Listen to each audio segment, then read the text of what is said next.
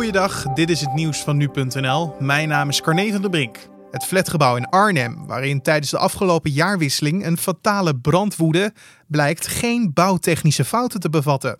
Ook de lift waarin de slachtoffers zijn gevonden lijkt niet te zijn uitgevallen. Zo blijkt uit onderzoek van de woningcorporatie. De brand is volgens het onderzoek ontstaan doordat een bewoner twee bankstellen in het portaal had gezet.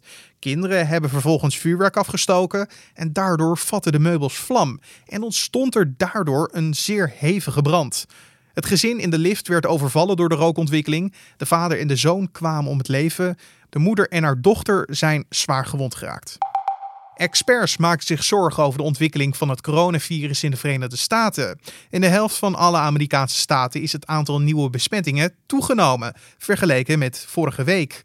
In Californië werden maandag meer dan 5000 nieuwe gevallen gemeld, zo meldt CNN. Experts waarschuwen dat het land de controle over het virus verliest als er niet snel nieuwe maatregelen worden genomen. De meeste staten kondigden eind maart wel een flink aantal restricties aan die de opmars van het virus hebben geremd. Het is voor slachtoffers van huiselijk geweld in Rotterdam te moeilijk om hulp en bescherming te krijgen. Dat blijkt uit onderzoek dat is gedaan naar aanleiding van de in 2018 vermoorde vrouwen Bianca, Sarah en Humera. Uit het onderzoek van het Verwij Jonker Instituut blijkt dat de aanpak van huiselijk geweld in Rotterdam hapert.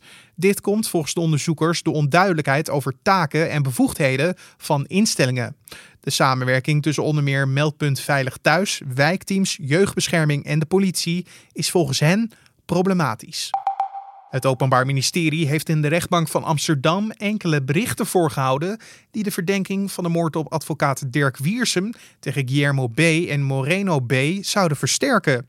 De mannen worden gezien als uitvoerders van de moord op de advocaat, maar het is nog de vraag of één van hen de schutter was.